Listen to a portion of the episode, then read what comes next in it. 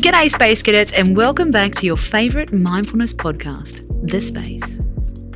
This episode is for all the loners. There are some upsides to being friendless. Okay, first of all, we have to say, we're all about the importance of connection on this podcast. We know that loneliness impacts stress and happiness and worsens all types of mental health conditions. But sometimes it just isn't possible to make friends overnight. So, here's some good news in the interim.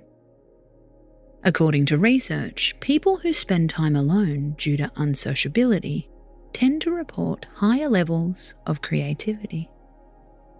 Alone time boosts your imagination and allows creativity to flourish. Think about the loneliest times in your life.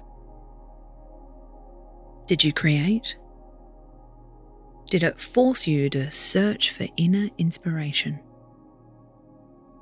Of course, it's not a choice. You can be creative and a social butterfly. But if you are in a friendship drought, being creative is a great distraction. When you're walking alone, look around you. When you're dining alone, listen to people's conversations. It's a great time to take stock of the world and really be present. The moral of the story is everyone needs friends. It's great to meet new people, but it isn't always instant. In the meantime, take solace in your own imagination.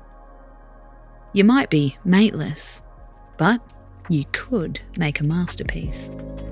Space out.